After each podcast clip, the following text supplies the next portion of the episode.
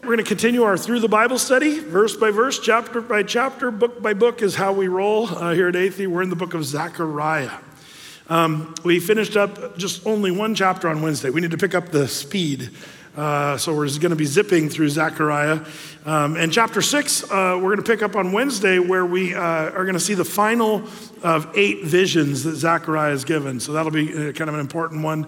We'll pick it up on Wednesday. Um, but at the end of chapter six, those are the end of his eight visions. And so we kind of start a new section here of Zechariah. And I'm going to jump ahead and try to gain some ground on this Sunday morning. So why don't you grab it and turn to Zechariah chapter seven. Uh, six, six, will be on Wednesday, seven uh, today. And we'll cover this whole short little chapter, Lord willing, right now. Um, uh, it's, a, it's an interesting chapter. And it just raises some interesting questions. Um, you know, there's an old uh, true story I, am told uh, during the, the, the, days of 1859 in St. Petersburg. Uh, there was a custom for everyone connected with the court. Um, they would go to the, uh, to the promenade in the summer garden between Paul's Palace and Neva, and there the emperor uh, they, they were walking through the gardens in this big kind of festival sort of thing, and the emperor was walking through, and he saw a sentry, a, a guard standing, you know, at attention, kind of guarding in a weird space in the middle of the lawn. And the guy was just there posted. And the emperor's like, Why is that dude there? Like, what, what's he there for? And so he asked the guard, Why are you here? And he said, Orders. Somebody gave him the order to stand there, and he's been doing that. And how long have you been doing that? Months. Huh. Well, the emperor asked around, went up the chain of command. Why did you order this guy? Well, there's always a guy that's, standing right there. And that's all he could find out. Well, we've always had a guy right there posted. Well, why? What's the point? And, and the, the emperor, the more he found, nobody had the answer. But the hubbub reached the servants' quarters there in the palace. And one of the older guys said, Well, I know why he's there. It actually goes a long time ago. He said, When my grandfather was serving here, um, there was a nice sunny early spring day when Catherine the Great 63 years earlier, she was walking in the lawn there in the gardens and she saw a brand new early spring flower. And she was so excited to see the flower that she ordered one of her guards to stand and watch guard over that flower to make sure nobody stepped on it. 63 years earlier. It never got canceled. Like the guard just stood there day after day guarding the flower. The flower long was dead, and they just the guards just kept standing there for 63 years. Uh, that's why he was posted at that strange place in the middle of the lawn. Do you ever find yourself asking, why do we do what we do? Now, if you're an older person here, I'm not saying what happens to us, you know, when we're in the house, like, why am I on this side? What did I come to this room for again? That's different. Uh, that's a whole other sermon. Uh, I deal with that from time to time. I'm, I'm actually talking about stuff we cogn- you know, cognitively accept and just do without even really thinking about why do we do what we do. Um, and it's always good to sort of check yourself because sometimes you'll find we do stupid stuff for stupid reasons and we have never really even questioned or you know even sought the lord lord should i continue to do what i'm doing?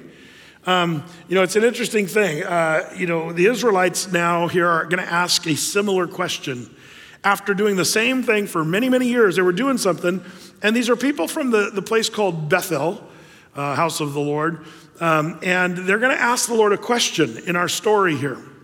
And you got to understand, remember the stage here, if you're just joining us in this study. Zechariah, the book of Zechariah, is set during the period when, you know, we call it the post exilic period, where they were exiled for 70 years in Babylon. And then when, uh, you know, Artaxerxes, uh, 445 BC, actually declares, the, says the Jews can go and restore and rebuild Jerusalem and build their walls and all that stuff. And, um, and the Jews, you know, about 50,000 of them went from Babylon, their captivity, and went back to Israel and Jerusalem and started rebuilding. And they'd been doing that for years. They got their walls built by Ezra and Nehemiah, and their houses were all built. We learned from the book of Haggai. And now in Zechariah and, and Haggai, they're sort of saying, guys, you got to finish the temple. Let's get the temple finished. Because it sat for 16 years half done, and there was nobody working on it. And that's what part of the book of Zechariah is about get the, the temple done. That's what Haggai was all about. But, um, but in this scene, the Jews now, they're, they're living large. They got their houses nice and built, and everything's kind of starting to look up. And that sort of forces this question that these men of Bethel come and they want to inquire of the priests and of the prophet uh, of the Lord. In, in the Old Testament Hebrew Bible, if you were a, just a person who wanted to know what the Lord was saying, you, you didn't really have the, the Bible to look to. So they had the prophets, and the prophets would seek the Lord and speak on behalf of the Lord. And that's kind of what's going on here in Zechariah. They're asking these guys a question, and Zechariah is going to seek the Lord, excuse me, and the Lord's going to give them a, an answer. Let's take a look. It's chapter 7.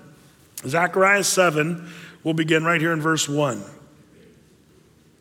It says, And it came to pass in the fourth year of King Darius that the word of the Lord came unto Zechariah in the fourth day of the ninth month, even in Chisleu, or as the Hebrews say, Kislev.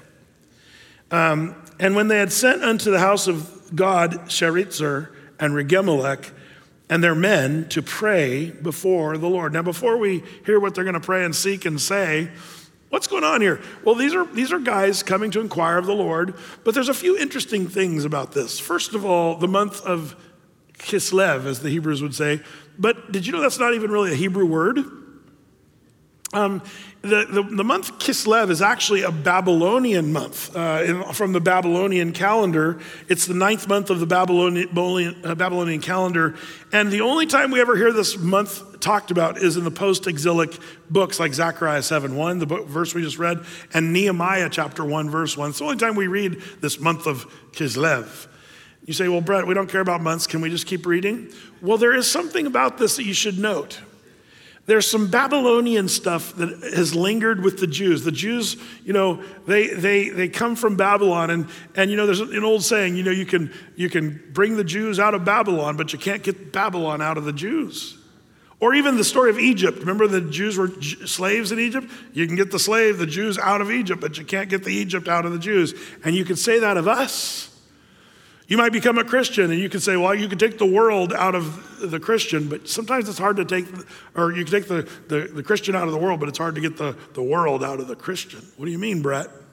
Well, sometimes worldly stuff, godless stuff, stuff that's not really of the Lord, lingers in our lives. And there's a little bit of that here in this story, not only in the fact that they're talking about the Babylonian month, they should have by this time got back to the Hebrew calendar, um, but they're doing that with the, the, Babylonian calendar.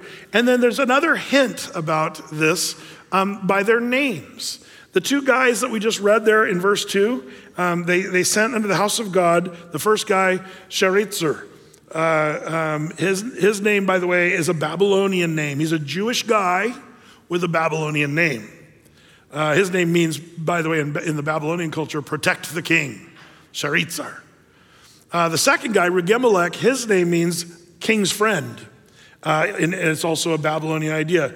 Um, now, interesting, the, the Babylonians were unique in ancient history. When they conquered a people, they did something that was unusual and they were really good at it. And it was actually one of the most successful things. Think of um, ancient battles and wars.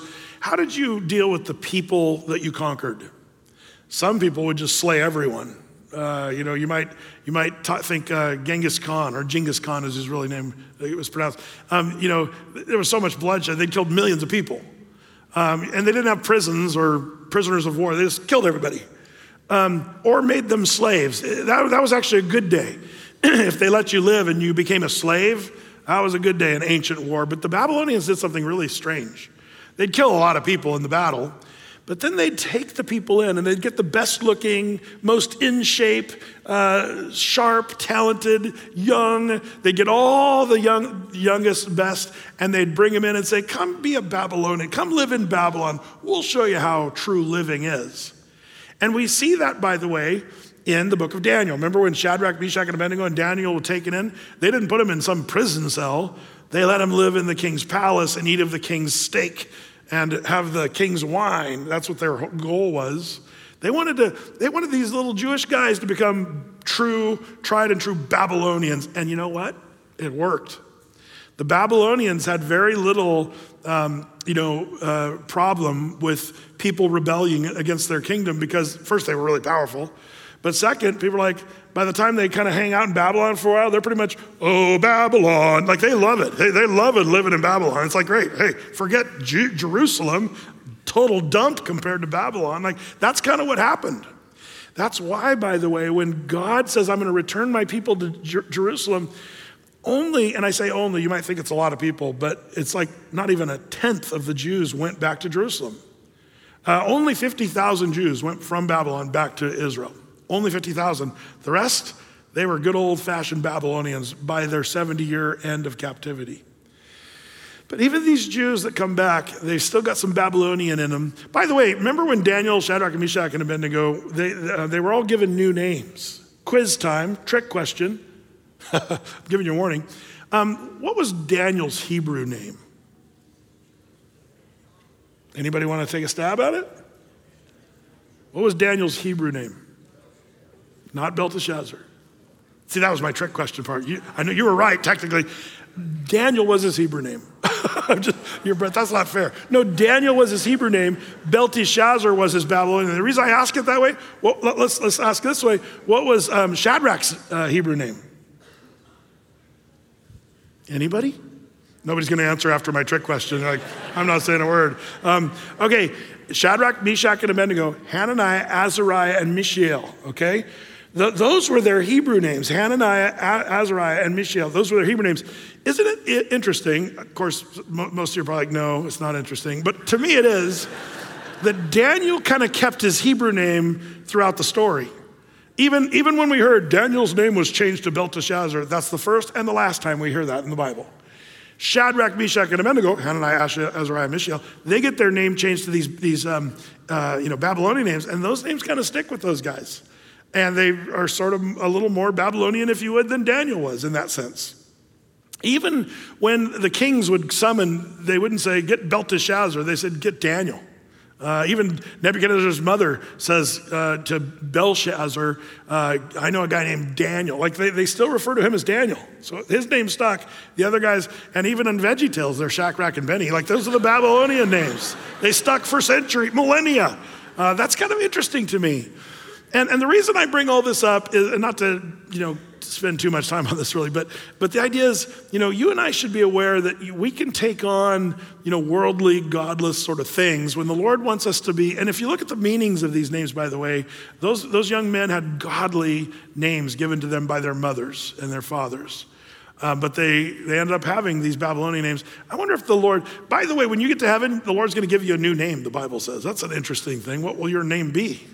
I'm a little worried about that one. But anyway, that's, that's a whole other story. But um, so you, you know, you can get the people out of Babylon, but you can't get the Babylon out of the people. And that's, that's the thing. These guys are talking about the Babylonian calendar with their Babylonian names, and they're coming to seek uh, the Lord and, and ask this question. So, uh, what, what's the question? Uh, verse 3. It says, you know, they, they came to pray before the Lord, verse 2, and then verse 3, and, and to speak unto the priests which were in the house of the Lord of hosts, and to the prophets, saying, Should I weep in the fifth month, separating myself as I have done these so many years? Now, this question, you and I at first glance are like, whatever. Um, even by nature, does it sound a little contrived? I mean, has anybody ever walked up to you? Should I weep right now? Like, what a weird question. People usually weep because they're just going to weep. You don't say, uh, maybe an actor, if you're in Hollywood, um, should I weep right now? Is this the scene where I fake the tears and everything? Like, that's kind of the thing. It's a contrived, should we weep as we've done every year for 70 years, this uh, weeping? Now, the word weep here in the Hebrew, it's not just weeping, it's something the Jews would recognize as a triplicate weeping, mourning, and fasting and praying is the idea. Fasting and prayer. Fast and prayer goes in one, mourning, weeping. This is what they did. They wept, fasted and prayed and mourned. And they also would wear uh, sackcloth. They put on this rough material that's like gunny sack, um, and they weep, fast, and mourn. Well, why were they doing that for 70 years? That you can get a sense that they're a little bit, are they tired of it? Because they're, they're asking, do we need to keep weeping, fasting, and mourning on the fifth month? And it's not just the fifth month, by the way, that's what they're asking. But the true question is, should we weep and fast and mourn as we do on the fifth month and the seventh month? Um, I'll show you what I mean here in a second, but that's what they're asking. It's almost like, do we have to still weep, fast, and mourn? And it's like they don't want to do it. Um, uh, and so, why were they weeping and fasting and mourning? Well, somewhere along the way, somebody 70 years earlier said, We need to weep, fast, and mourn. And the reason 586 BC, Nebuchadnezzar and the Babylonians crushed Jerusalem, you know, made rubble out of the temple in Jerusalem. And so the, some of the Jews said, We're going to just weep, fast, and mourn. And, and every fifth and seventh month, we're going to weep, fast, and mourn because Jerusalem is in rubble and our, our country's been crushed. And so that's what they did for 70 years. Now, um, the temple's being rebuilt, Jerusalem walls are back up and running, their houses are built, things are looking up. And like, do we have to still weep, fast, and mourn as we've done these 70 years? Um, interesting question. Um, now, uh, the, so that kind of that's what I'm going to call this first section that we've just read. Um, basically, you know, this first section I'm going to call it an interesting inquisition. They're asking the Lord, Lord, do we have to weep, fast, and mourn still?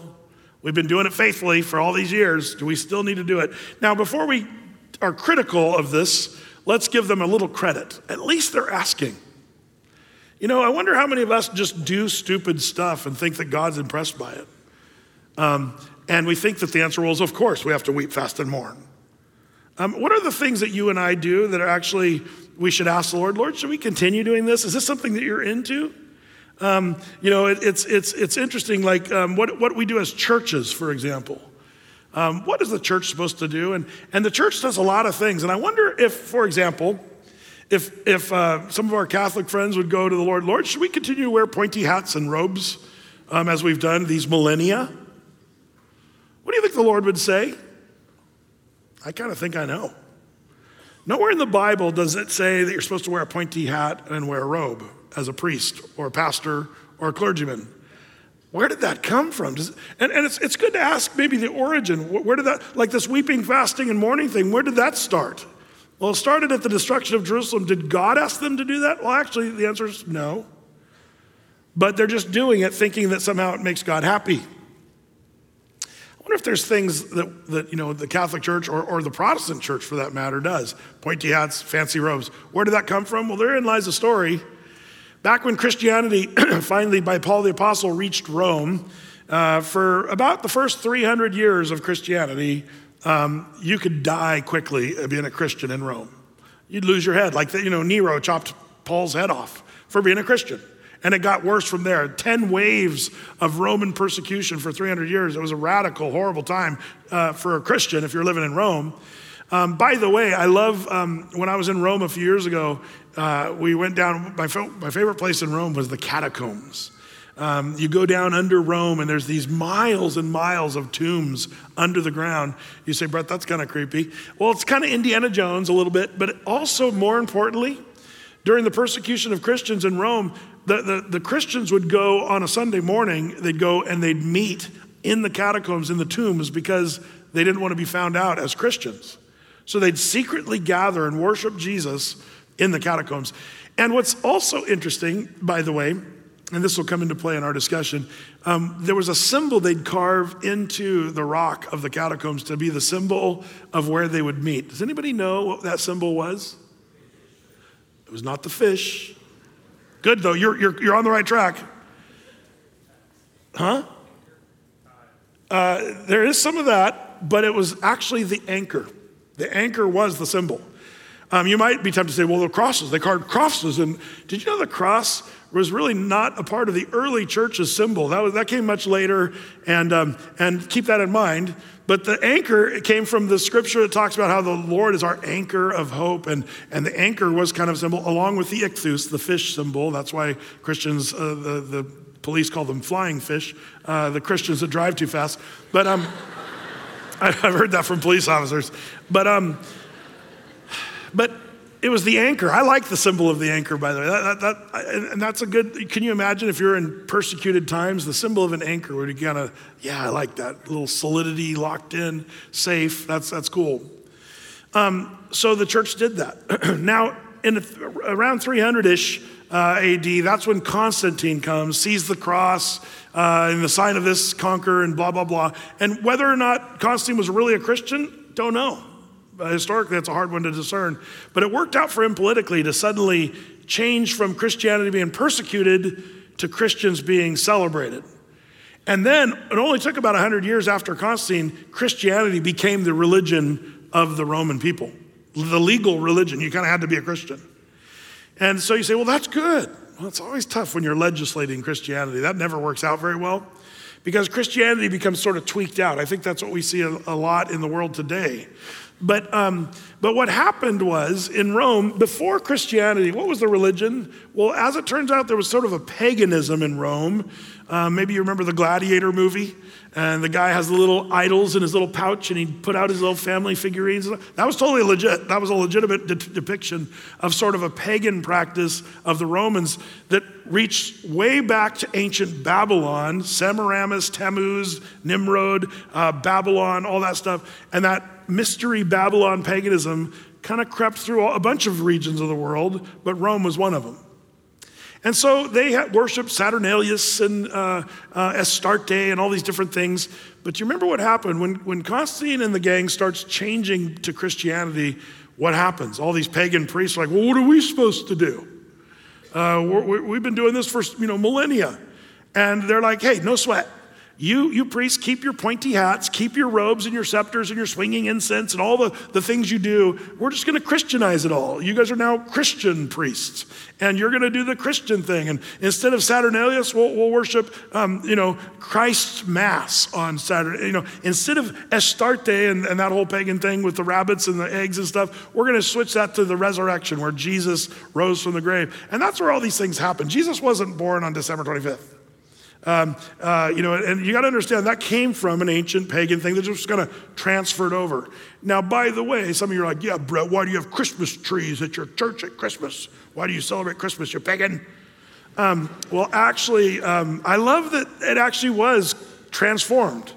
When we celebrate Christmas, are any of you guys worshiping Semiramis, Tammuz, uh, Nimrod, any of that stuff? No. Most people don't even know that exists.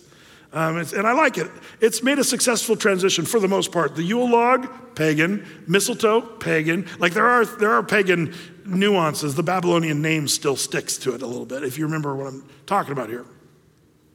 But I love how Christmas has kind of changed over. It really is. We celebrate Jesus. Now, um, uh, you say, okay, Brett, got that. Um, but, but that's where the pointy hats came from the Pope wears the pointy hat, and it, and it, made it all the way. It's a little bit like the guard guarding the petunia on the ground or whatever, uh, and it just kind of stuck.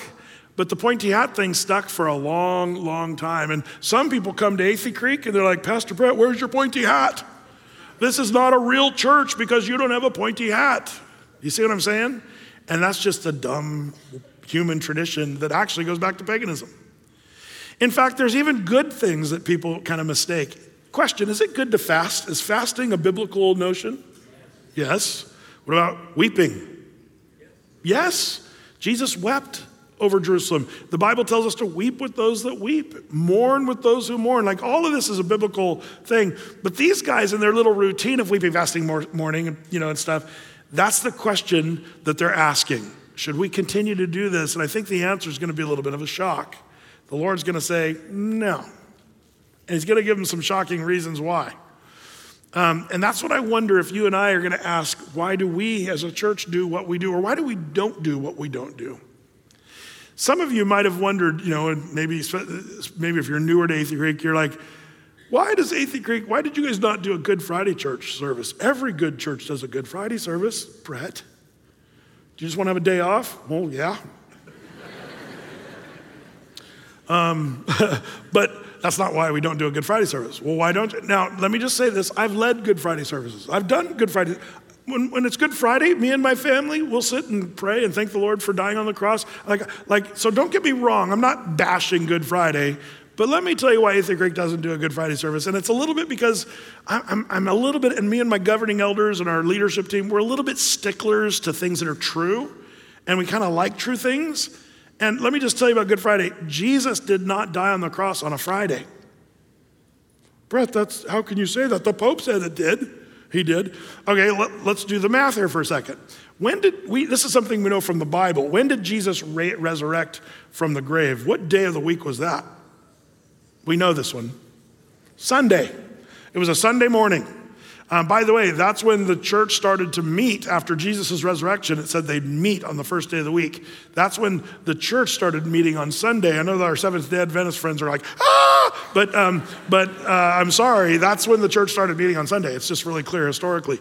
But If you meet on a Saturday, we got you covered. We had two services last night, four o'clock, six o'clock. If that's your thing, we're, we're, we can accommodate. Um, but but uh, what day of you, you know, so that Jesus rose early Sunday morning. That's, that's given in the Bible. How long was Jesus in the grave or, you know, buried, if you would? Anybody? You know, even the most clumsy of Bible students could say three days, and that, and most of us know that. Was it three days and three nights? Do you know that?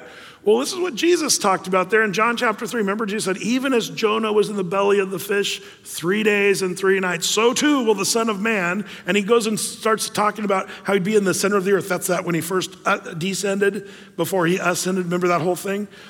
Jesus made the claim in three days and three nights. So, what, what does that do? If you do the math, if Jesus died on a Friday afternoon, as so many people say, that only gives them Friday to Saturday to Sunday morning. That's like a day and a half, or maybe you could maybe stretch two days out of that. Do you, do you see the problem here? So if you actually ask real Bible students and theologians, when did Jesus die? They, pro- they won't say Friday. That's just a tradition that kind of stuck because it was just called Good Friday. It worked for everybody's calendar when they started that, and it was all good.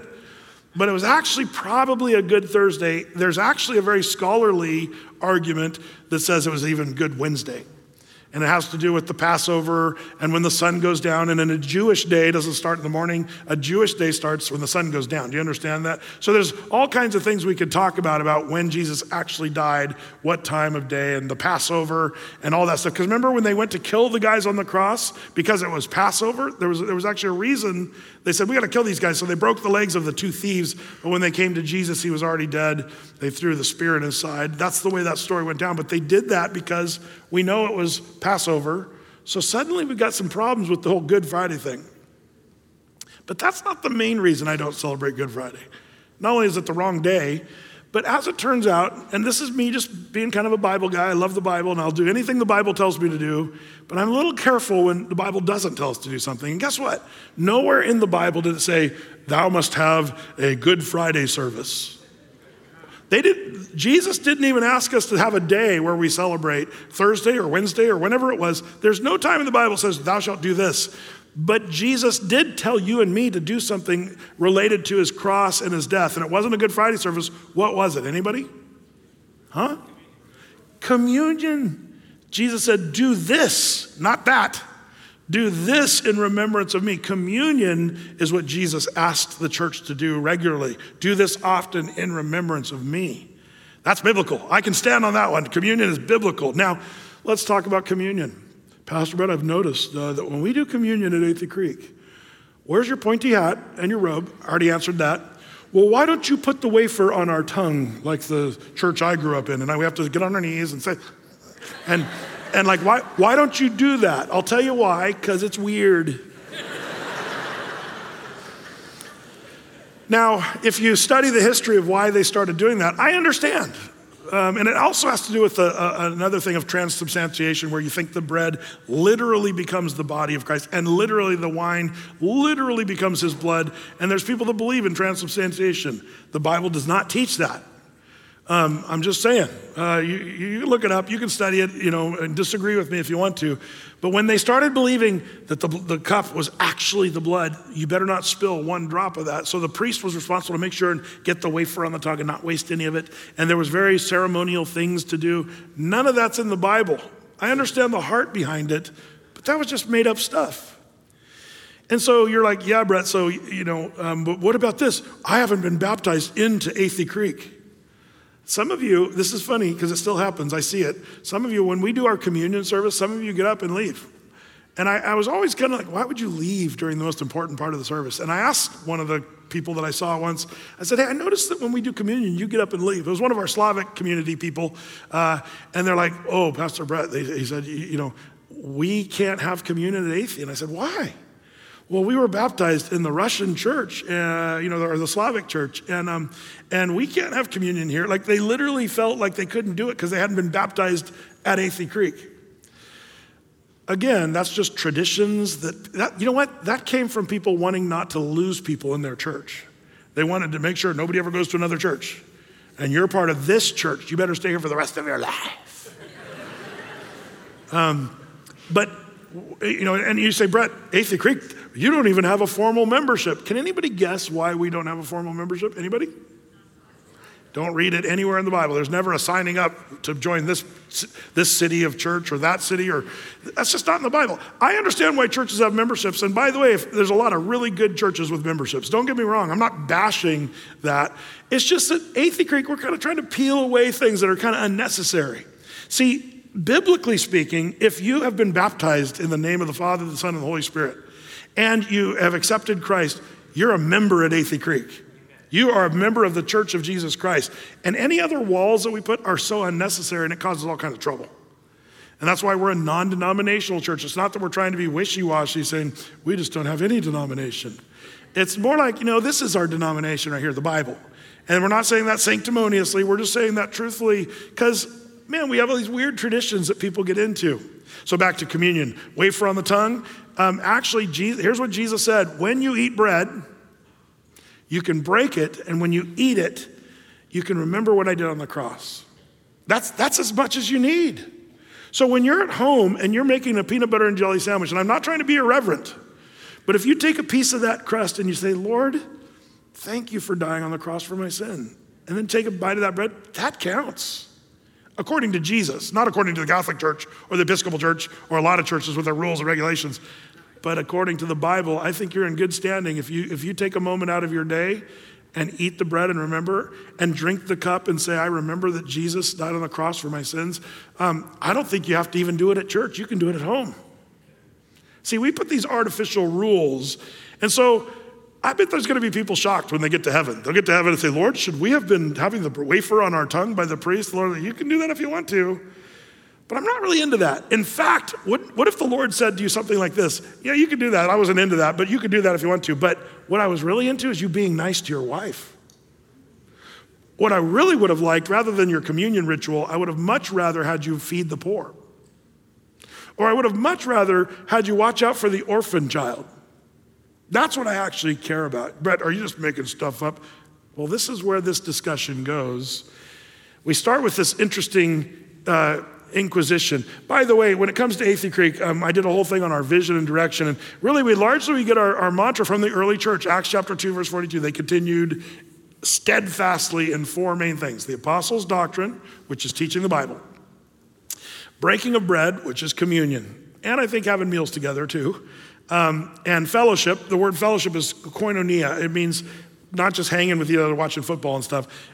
Koinonia means uh, fellowshipping around Jesus, focusing on Jesus. And then in prayers, uh, that, that's obvious to pray together and say prayers to God as a church family. So um, those are the things they continued steadfastly in. Um, another non negotiable is what should church Christians be doing? Going to all the world, preach the gospel, baptizing people, um, making disciples. Would you agree that's something we should be all about? I kind of wonder our church as we get into balancing our checkbook and making sure our marriage is good and raising children and all these things. And we might say, Lord, we have done our, you know, series on financial liberty? And the Lord say, you can do that if you want to, but I really wished you would have given, been given to the apostles' doctrine and, the, and fellowship and breaking of bread and prayer. That's what I really wanted you to do. See, that starts to make me nervous. What are the things that we do that we don't even really know why we do them? And, and if we ask the Lord, what would his answer be? Um, that makes me a little nervous. And that brings us to this next section of this chapter. We started with an interesting inquisition. Should we keep fasting, praying, weeping, and mourning?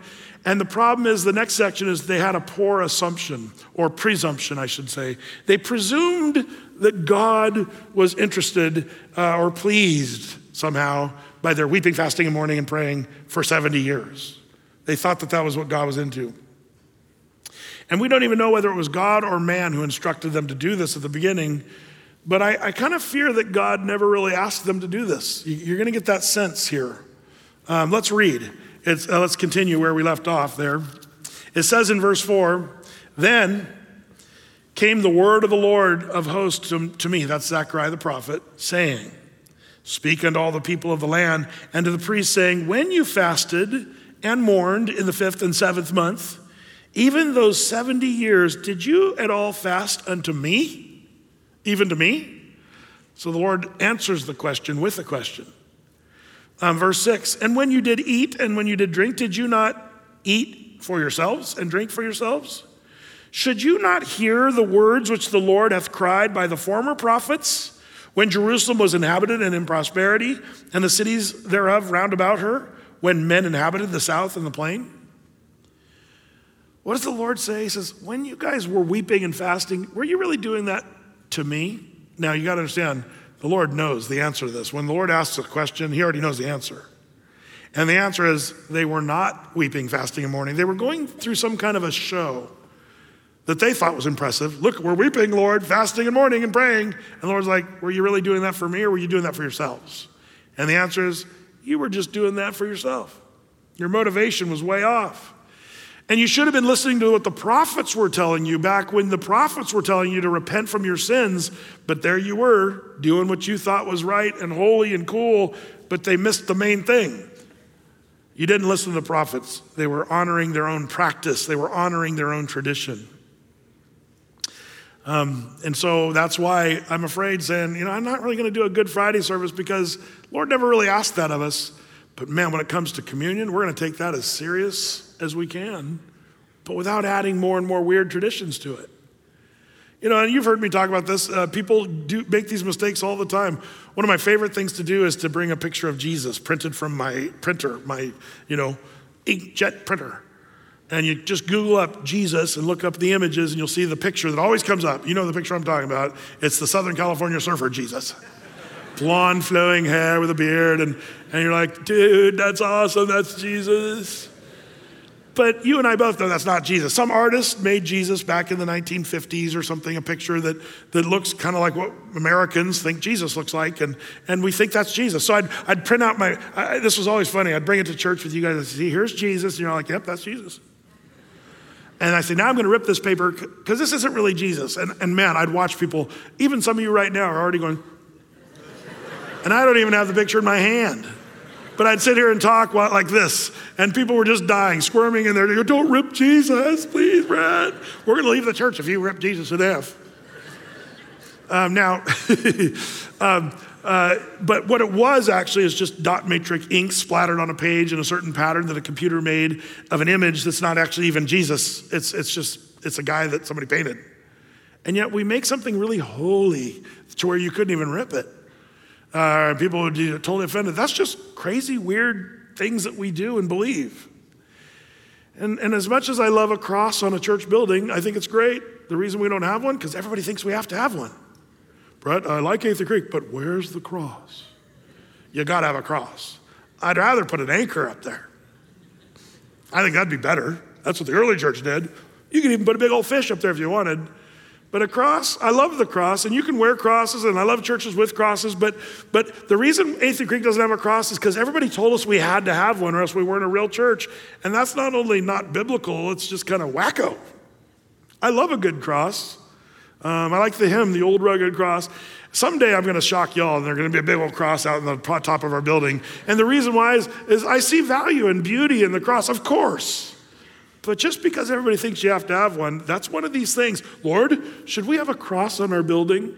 And I wonder if the Lord would say, You can put that up there if you want to, but I kind of didn't really ask that of you. Nowhere in the Bible does it tell you to do that. But what I do care about you is being nice to one another, loving each other, being forgiving of one another. That's kind of what I care about. Brett, are you making this stuff up? No, just wait. We haven't even finished this yet. Uh, as we keep reading, you're going to be shocked these guys should weep and fast and mourn and pray as we've done piously all these 70 years. And the Lord's like, eh, you should have listened to the prophets. And when you did that stuff, you were just doing it to yourself. Don't, don't forget what the Bible actually says. Do, are we supposed to do what we do for ourselves? The Bible says no. Colossians 3 23 and 24. Whatsoever you do, do it heartily as unto the Lord and not unto men, knowing that the Lord of the Lord you shall receive the reward of the inheritance, for you serve the Lord Christ. What you and I do is supposed to be done heartily as unto the Lord, not just for our own thing or for other men to see. Um, why do you do what you do? What's your motivation? I mean, I wonder if some of you are even here at church. Why are you here at church? Some of you, I love Athey Creekers because I get the sense from most of you that you're just glad to be here. I love that.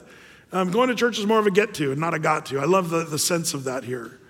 But I do wonder, some of you, um, you know, you, I get the sense there's a few of you that were kind of dragged here by your parents or by your mother or by your wife. I can I know who you are. You're the one slouching in the back right now, flipping through your phone, looking up vacation spots, ordering your Amazon stuff. I see you guys when I'm walking around. I go, oh, there's another Amazon surfer during worship. You're, somebody dragged you to church today and you're here, you know. And I would just say, check your heart because you're, it's, that's totally whacked, man. That's wacko. Totally wacko. Um, why do you do what you do? Are you doing it just because people are asking you to do it? The Lord says, yeah, I'm not really into that at all. Um, it'd be better for you to, to not do it, I think. Um, it's not only that, 1 Corinthians 10.31, whether therefore you eat or drink, whatever you do, do all to the glory of God. That's the problem with these guys. They were fasting and they were doing it for their own purpose and they weren't really serving the Lord. They were serving themselves. So why do you go to church? Um, do you go because somebody dragged you? Because you're glad to be here? Or, or it can get weird. You can even be here originally for the right reason, but then you can start letting your motivations. And by the way, this story tells us that God sees your hearts and your motivation. So the young guy signs up for children's ministry. Yeah, I'm, I'm serving the Lord in children's ministry. And the Lord says, Yeah, you did it because there's a lot of pretty girls teaching back there, and you just want to ask one of them out on a date. The Lord sees that, sees your evil intention. um, the Lord sees that, and that's the problem.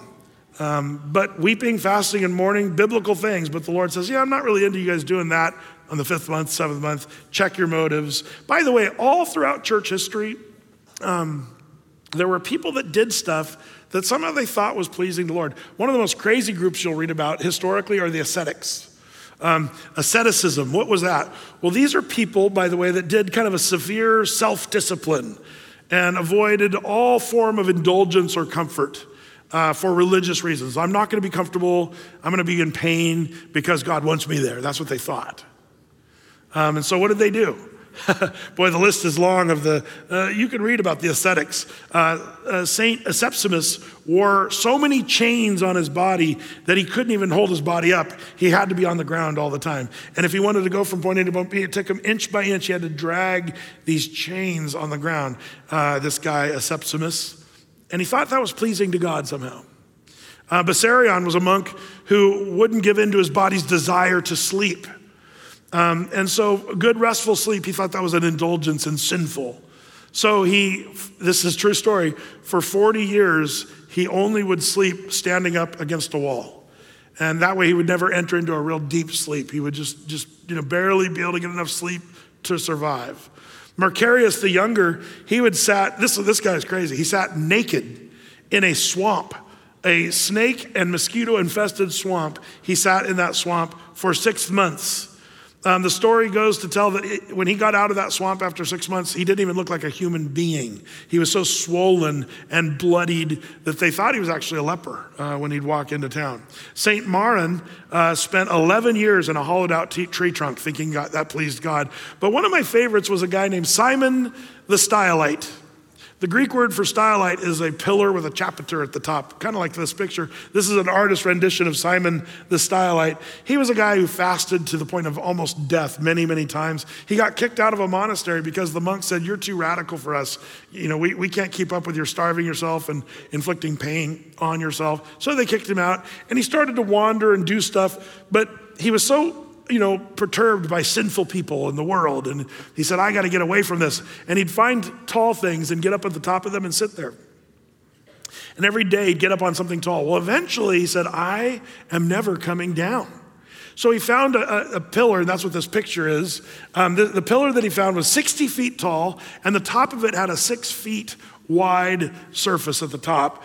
Um, and he remained at the top of that 60 foot tower for the last 30 years of his life and never came down.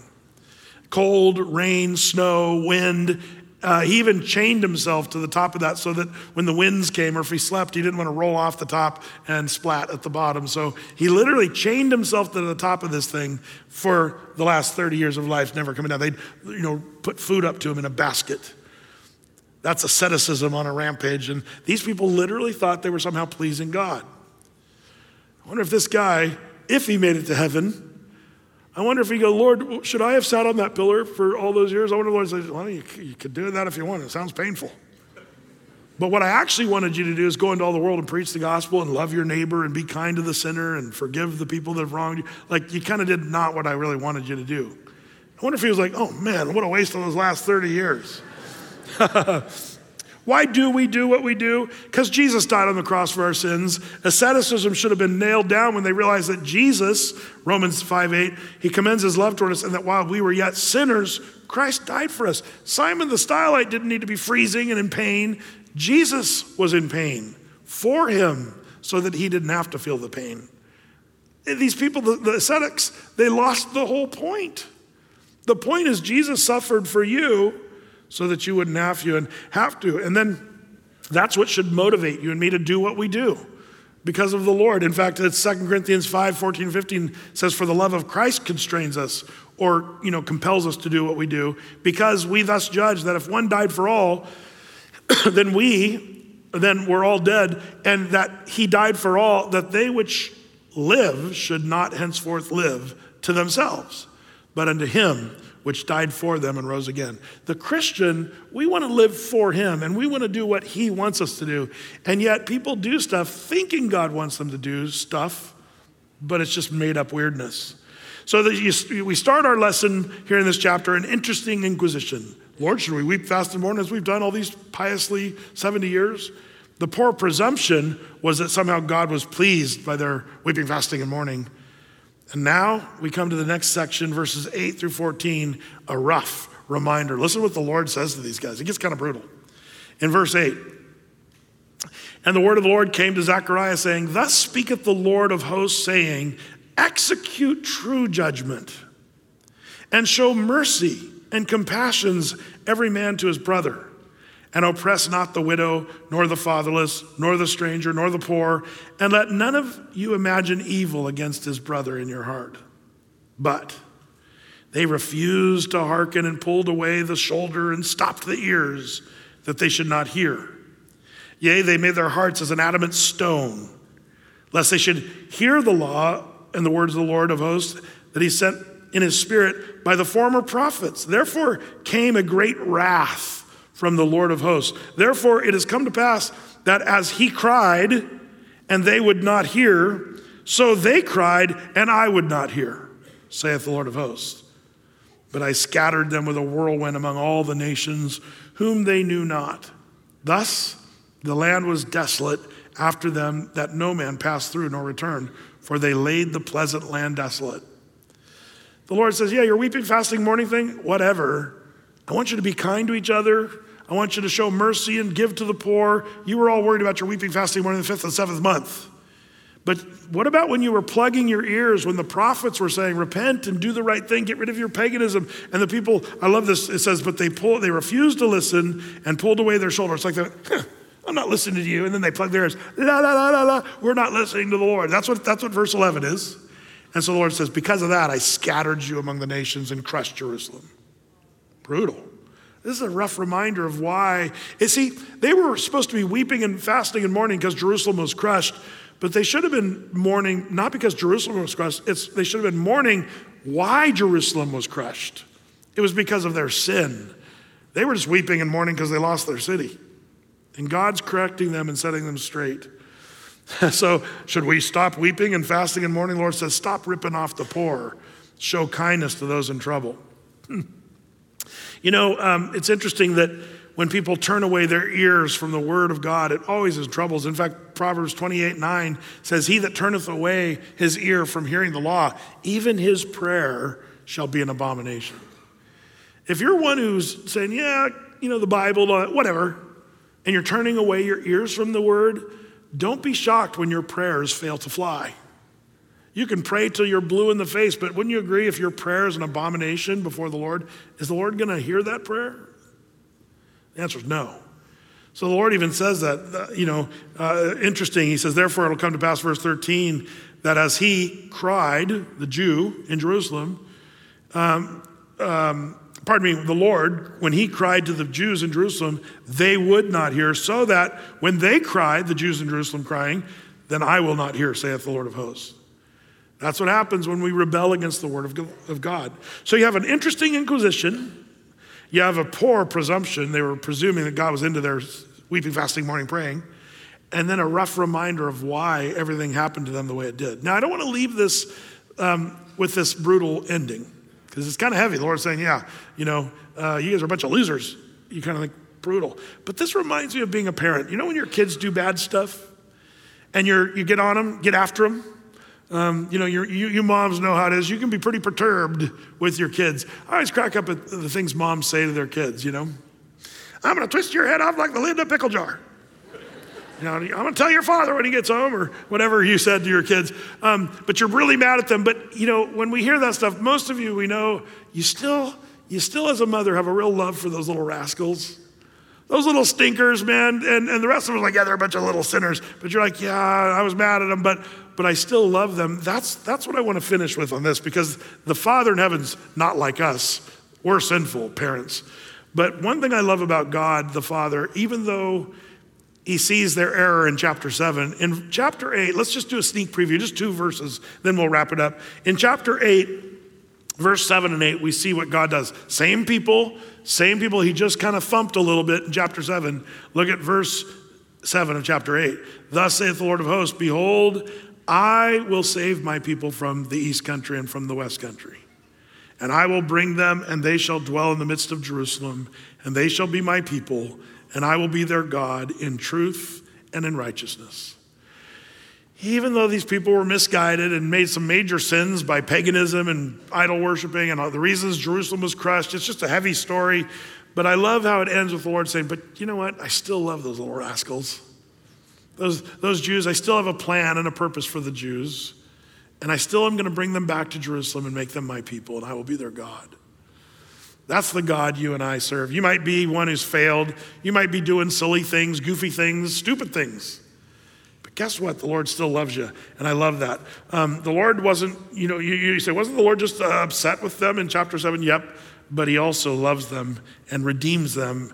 And, and, um, and, and one of the things he's, he's telling them what to do love each other. Um, as I'm forgiving you, that's how I want you to forgive others. Like the, he's demonstrating to them what they need to start doing when he said, execute true judgment, uh, there in verse 9. Show mercy and compassion. That's exactly what the Lord's about to do to them in chapter 8. Um, by the way, it reminds me of Ephesians 4:32. Be ye kind one to another, tenderhearted, forgiving one another, even as God, for Christ's sake, has forgiven you. Um, good lesson. Maybe there's a challenge for each one of you to ask the Lord, why do I do what I do? And am I doing stuff just because people ask me to do it? or human tradition? Do I, do I go to college because everybody goes to college? Um, and I'm spending $60,000 on a degree in French poetry and to try to make a living out of that. And like, why do, I, why do I do what I do? My mom and dad made me go to college. Is that a good reason? It might be. Um, Bible says honor your father and. Some of you went to college because you just wanted to honor your parents. That's, that's, that's a legit thing, honestly. But for you parents, I'd tell you, don't make your kids do that. It's, it's, it's not worth the 60 grand a year. but anyway, um, that's a whole other topic. Um, I wonder if, if you'd ask the Lord, Lord, why do we do? By the way, the, the pastors, the elders, the, the leadership here at Athey, we constantly are asking, Lord, what, what, what does Athey do that we don't really need to be doing? And what are things that your Bible tells us to do that we might be missing or forgetting? That's something we're constantly praying about and wrestling. Lord, we thank you for loving us so much that you saved us. We thank you for your cross, dying for us. Lord, I pray your blessing upon these your people as we go our way on this Sunday morning.